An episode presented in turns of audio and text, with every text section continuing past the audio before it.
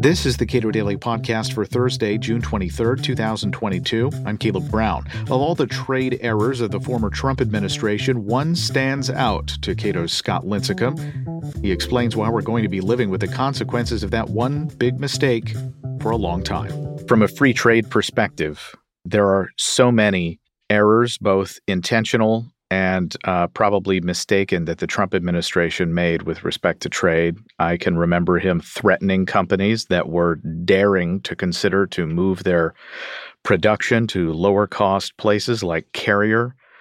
There were domestic content requirements that the Trump administration pushed hard on when it comes to uh, various products.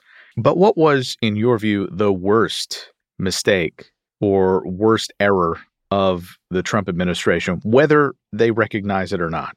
It is a tough call uh, since there are so many to choose from. But uh, if I had to pick one, it would be the day one uh, rejection of the Trans Pacific Partnership Agreement.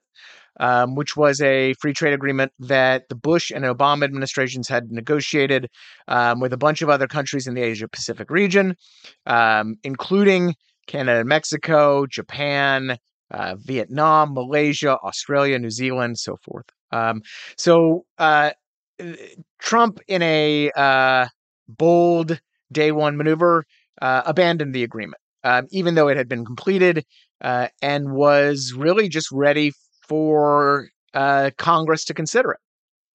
So, in doing that, Trump set off a chain of events that we are still very much uh, scrambling to recover from. And quite frankly, um, are pulling a bit of a Humpty Dumpty routine, trying to put the broken egg back together again. And it's not going very well. What we ought to understand about uh, trade agreements, multilateral versus bilateral trade agreements, is that bilateral trade agreements sort of lock you into stuff that your next bilateral trade agreement will uh, try to get you to undo uh, or certain things will exist in conflict in a way that multilateral trade agreements, many countries participating, would not do. And that's part of why they take longer. Um, so uh, this was a multilateral trade agreement that did not involve China, notably. Yeah, and so so there's the economic side, and well, and actually before we get to that, let me let me say, um, ideal free trade uh, is just simply unilateral liberalization of your trade barriers. We're just going to lower our tariffs. We're going to let we're going to trade let you let our companies trade with whomever they want. Let consumers buy whatever they want. That's it. Now, look, in the real world, of course, uh, politics intervenes in that simple calculation, unfortunately. So uh, we have multilateral agreements like the, the, trade, the World Trade Organization that involves uh, 160 plus countries. Um, those are that's that's the second best option and lets you get over some of those political things. The next best option are, are large regional trade agreements like the Trans-Pacific Partnership, um, and TPP certainly had flaws. Um, we wrote a big long analysis of it back in 2016, um, looking at, at those flaws. Um, but TPP also had a lot of good stuff. And on the economics, is pretty much your usual uh, free trade stuff. We were going to lower barriers to trade um, that, uh, you know, for things like shoes from Vietnam, right?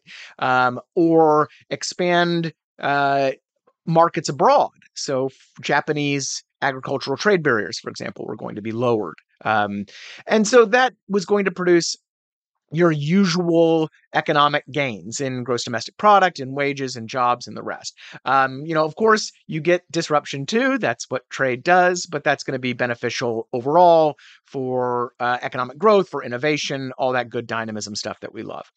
Um, so the economic side of it was was good, but pretty straightforward um the and and you know let's face it um because we were already trading partners with some of these countries uh it was not going to produce massive economic gains like say joining the WTO did in the 90s uh, but the big thing with TPP was beyond the economics. It was geopolitics.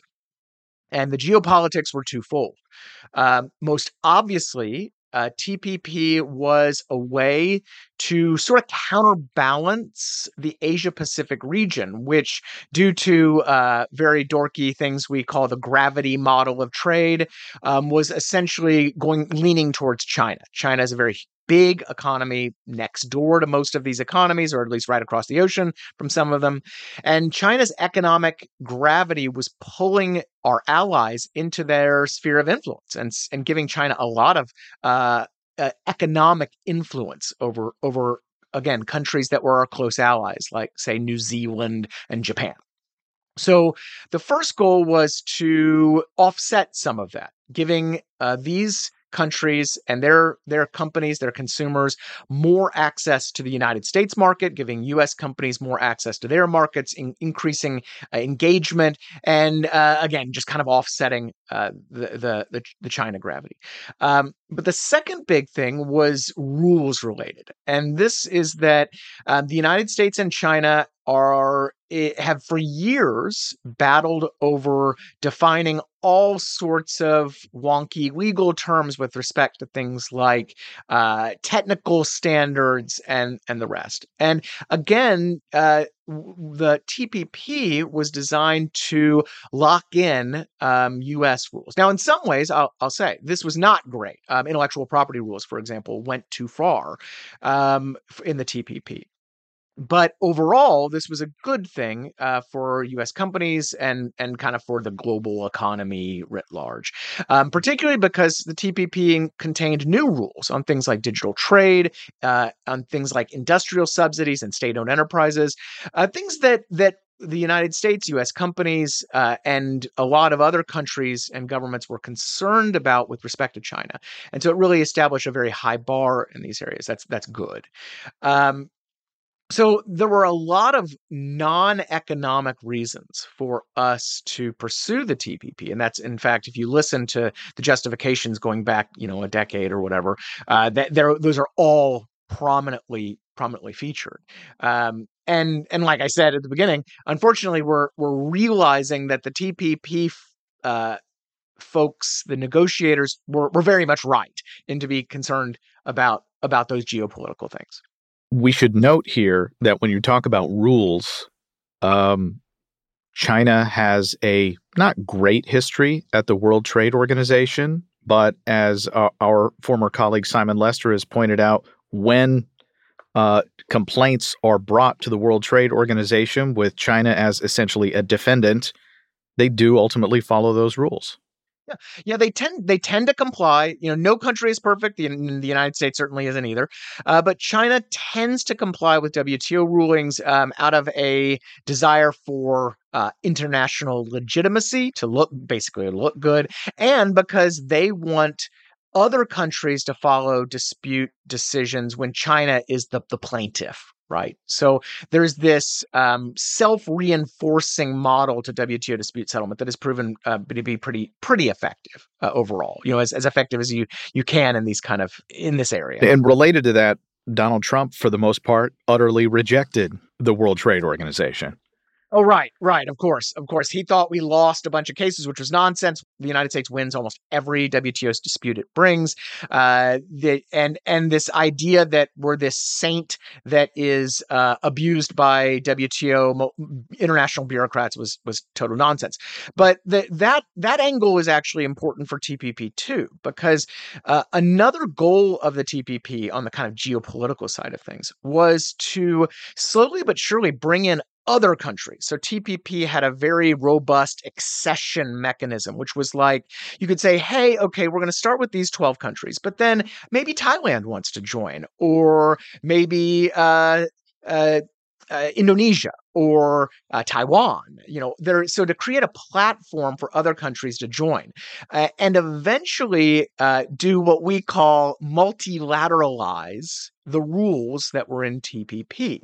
So essentially, you take once you get, say, let's say TPP suddenly has 20 countries that are all pretty major players that builds consensus to push those same rules at the World Trade Organization and and and eventually get them to apply to all 160 plus members. So this again is a it, of course is a long-term strategic play, but that that was the goal. And, um, you know, again, since the United States abandoned TPP, we're seeing other countries, not the United States, but like the United Kingdom, uh, Thailand, like I mentioned, Taiwan, and others are uh, Korea expressing an interest in, in getting in the what replaced uh, the TPP, the CP TPP, um, which uh, all the other TPP members went went without us, and, and they continued the agreement. So so and, and like I said, you know that's um, where we're starting to see that um, a lot where we where we have a lot of regrets because um, on the economic side, um, yeah, all the other members, uh, eh, pretty surprisingly, basically just said, well, you know, okay, you see you later, bye, Felicia, right? And uh, and they went ahead and and implemented the CPTPP a couple years after Trump abandoned it. Um, since then, what we've seen is exactly the economic stuff that we we thought we'd see, and that is that other countries have gained at the United States expense, other TPP members um, Canada, Australia, and the rest in in these markets. So U.S. exporters are losing out in these markets. Um, uh, consumers in the United States are losing out as well. Um, and uh, we're seeing as well um, uh, China now deciding, hmm, uh, we need to get into this game too. And so China has decided uh, to do this in two ways. Um, first, is China has forged its own TPP type agreement called the RCEP, Regional Comprehensive Economic Partnership. Um, we can't call them FTAs anymore, apparently. Um, so RCEP involves a lot of the same TPP countries and uh, a couple others. And RCEP has all of China's favorite rules um, and some of those economic gains, the liberalization of trade rules. Now, RCEP is not as comprehensive as TPP, um, but uh, studies showed that it is again pulling back on the economic gravity I mentioned. It is it is giving China the economic advantages that the United States would have had had the United States been involved, and thus costing U.S. companies and, and consumers even more. Um, and then the second things China is doing is uh, expressing interest in joining the new CPTPP. Uh, so that's probably more uh, theater uh, and really excellent trolling, quite honestly, uh, than than it is reality, because China would have to comply with all those rules on subsidies and the rest. But again, this is just simply uh, putting a wedge between the United States and all of these important economies, close allies, um, that uh, between our allies and the United States, right? And you know, you take Australia is, I think, a, a, great example, right? China has been in some pretty significant bilateral tiffs with Australia over human rights and other issues. Um, and Australia however, uh, is really pulled into China's economic center of gravity. The Australian, they're very closely connected economies.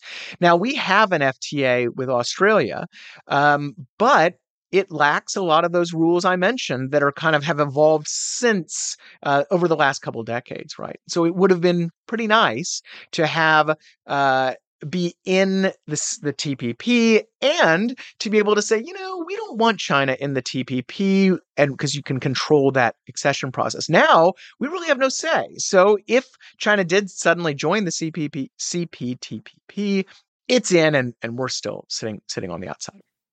So are there opportunities for the US to rejoin the well, join the yeah. CPTPP? Have the rules changed uh, out of US favor uh, since uh, the U.S. has decided not to go along yeah. with it. Well, in some ways, um, it's got the, the deal has gotten better, honestly. Um, so when the United States bailed, some of those onerous things I mentioned on intellectual property that were demanded by, say, U.S. pharmaceutical companies, recording industry, and the rest, those got dropped. Um, some other things on investor state dispute settlement that yeah, it's kind of there's a debate here, but those were dropped too. So in some ways, the CP TPP was improved in ways that we free traders would like.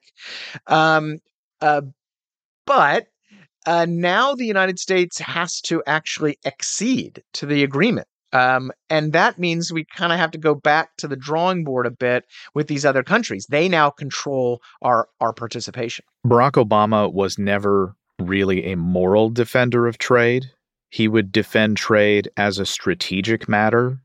Uh, he didn't talk about, you know, really the the broad benefits of the goods and services that we could have through trade agreements, how it would improve Americans' lives and effectively improve their incomes, as you mentioned. Um, in the Biden administration, when it comes to trade, people had some higher hopes given the low baseline of the Trump administration. But is there any reason to think that the Biden administration is the second Trump term when it comes to trade? Yeah, unfortunately, there's a lot of indications of that. And this is where I think really TPP's regrets are the biggest because since uh, TPP died, um, the US China bilateral relationship has, of course, uh, deteriorated. And this uh, great power competition has emerged for better or worse. Um, and the Biden administration recognizes that they need to do more to offset China's economic and geopolitical gravity in this critical Asia Pacific region. Um, for you know economic and security reasons. It's a really important area. Um, so they've launched this Indo-Pacific Economic Framework, right, which sounds uh, very much like the TPP, um, but they've been adamant that they will not actually include any trade liberalization. So what this really is is kind of a diplomatic framework for who knows. Um, nothing that will require congressional involvement, um, and congressional involvement is where you actually get into the the weeds of actual trade liberalization. Nothing that will, and this is important, nothing that will actually give the other IPEF, IPEF members what they want. So diplomats in New Zealand, in some of these other countries, have said point blank you know, this IPEF stuff is fine, but we want market access. We want trade liberalization. We want economic engagement. Um, that's what we need and what we want. And um, until we get that stuff, you know, this is fine, but we're not going to make big commitments on the security side. We're not going to, um, and we're not going to really have that again offsetting uh, center of gravity for for the region. Um, but the Biden administration is, uh, you know, uh, not just on tariffs. You know, we talk about tariffs a lot. They're they're being very Trumpy on tariffs, but on the trade agreements, you know, their rhetoric is better. But as uh, our colleague Jim Bacchus has written, it's really just a lot of polite protectionism now. Um, so gone are the Trumpian rhetorical flourishes. But if you listen to USTR uh, Katherine Tai, uh, United States Trade Representative, uh, she really is sounding very, very Trumpy when it comes to uh, defending American workers, criticizing globalization, uh, and and really rejecting uh, trade liberalization in any major way. Um, you know, we've we've uh, groused on on social media a lot that we need to change the name of the office to the United States Tariff Representative or something because uh, there's not a lot of trade actually uh, in their negotiations these days, and that's really unfortunate. Uh, and again, it's extra unfortunate because the number one thing the United States can do to offset China's rise has nothing to do with tariffs or sanctions. It has to do with engaging economically in this region more. You know, uh, d- reducing barriers to trade with, say, Vietnam, which is a big alternative uh, market and competitor for China in, like, say, low skill manufacturing. Um, so the best thing we can do is to to engage with these countries and to integrate the economies uh, in order to push back. You know, the story I always tell is that I was in Seoul, Korea, right before the pandemic began. And uh, so Korea is, of course, very close to China. And I was amazed that uh, the billboards in Seoul are in two languages they are in Korean and they are in Chinese. There is no English over there. There are very few American brands, even though we have an FTA with them, right? And that I think is a really stark example of just how strong China's economic gravity is. Uh, you know, the Japanese say the same thing. They're like, look, we would love to trade more with the United States. Um, and the Trump administration did this paltry little half deal again, trying to Humpty Dumpty back the TPP together. They say, we would love to trade more, to trade less with China and more with the United States. But look, I mean, they're this massive market right off our shores. We're going to trade with them more. And so that's what these the TPP agreement would have helped with. It wouldn't have offset it entirely. It's not it's not a miracle, uh, but it would have helped, and it would have been a really huge help right now as supply chains are looking to shift away from China, as there's all this geopolitical conflict, all this stuff going on. It would have been perfect. And yet we're sitting around, you know, sitting on our hands talking about worker centric trade policy that is really just more protectionism. When I was in Saigon uh, in 2015, there was a mass, there's a massive statue of Ho Chi Minh sort of with his arm out welcoming you to the the, the glory that is uh, I won't call it Ho Chi Minh City. Uh, and it's right by City Hall. And on either side of the statue of Ho Chi Minh is a large and very high end shopping mall with all manner of global brands. And this is very, it appears to be very much an aspirational uh, item in uh, Vietnamese culture. Oh yeah, and and the the desire for these governments and these people to uh, trade with the United States to be more in our sphere um, uh, is immense, and they say it. They very very plain about this. Um, and you know, Vietnam is, I think, the the really the the biggest missed opportunity, uh, but Malaysia too. Um, because these countries are where a lot of multinational manufacturers want to move their their manufacturing operations out away from China right? They want to, you know, especially because China's doing a lot of stuff to themselves these days. You know, they're shooting themselves in the foot with the zero COVID stuff and a lot of the crackdown on tech and the rest. So, so Apple and other manufacturers are eager to find other manufacturing hubs, and Vietnam and Malaysia are two of those because of you know population and and uh, you know labor and all that kind of stuff, and well, and uh, human rights. Yeah, yeah, exactly. Of course, right. There's uh, tons of human rights issues as well. And look, you know, those governments aren't perfect either, but it is a step up. And so we should be eagerly encouraging that type of diversification um, and that those moves and yet we're not and in fact um, again all the focus in the biden administration or most of the focus is on bringing back manufacturing to the united states uh, and that of course inhibits um, the type of diversific supply diversification we actually want, right? It is very frustrating.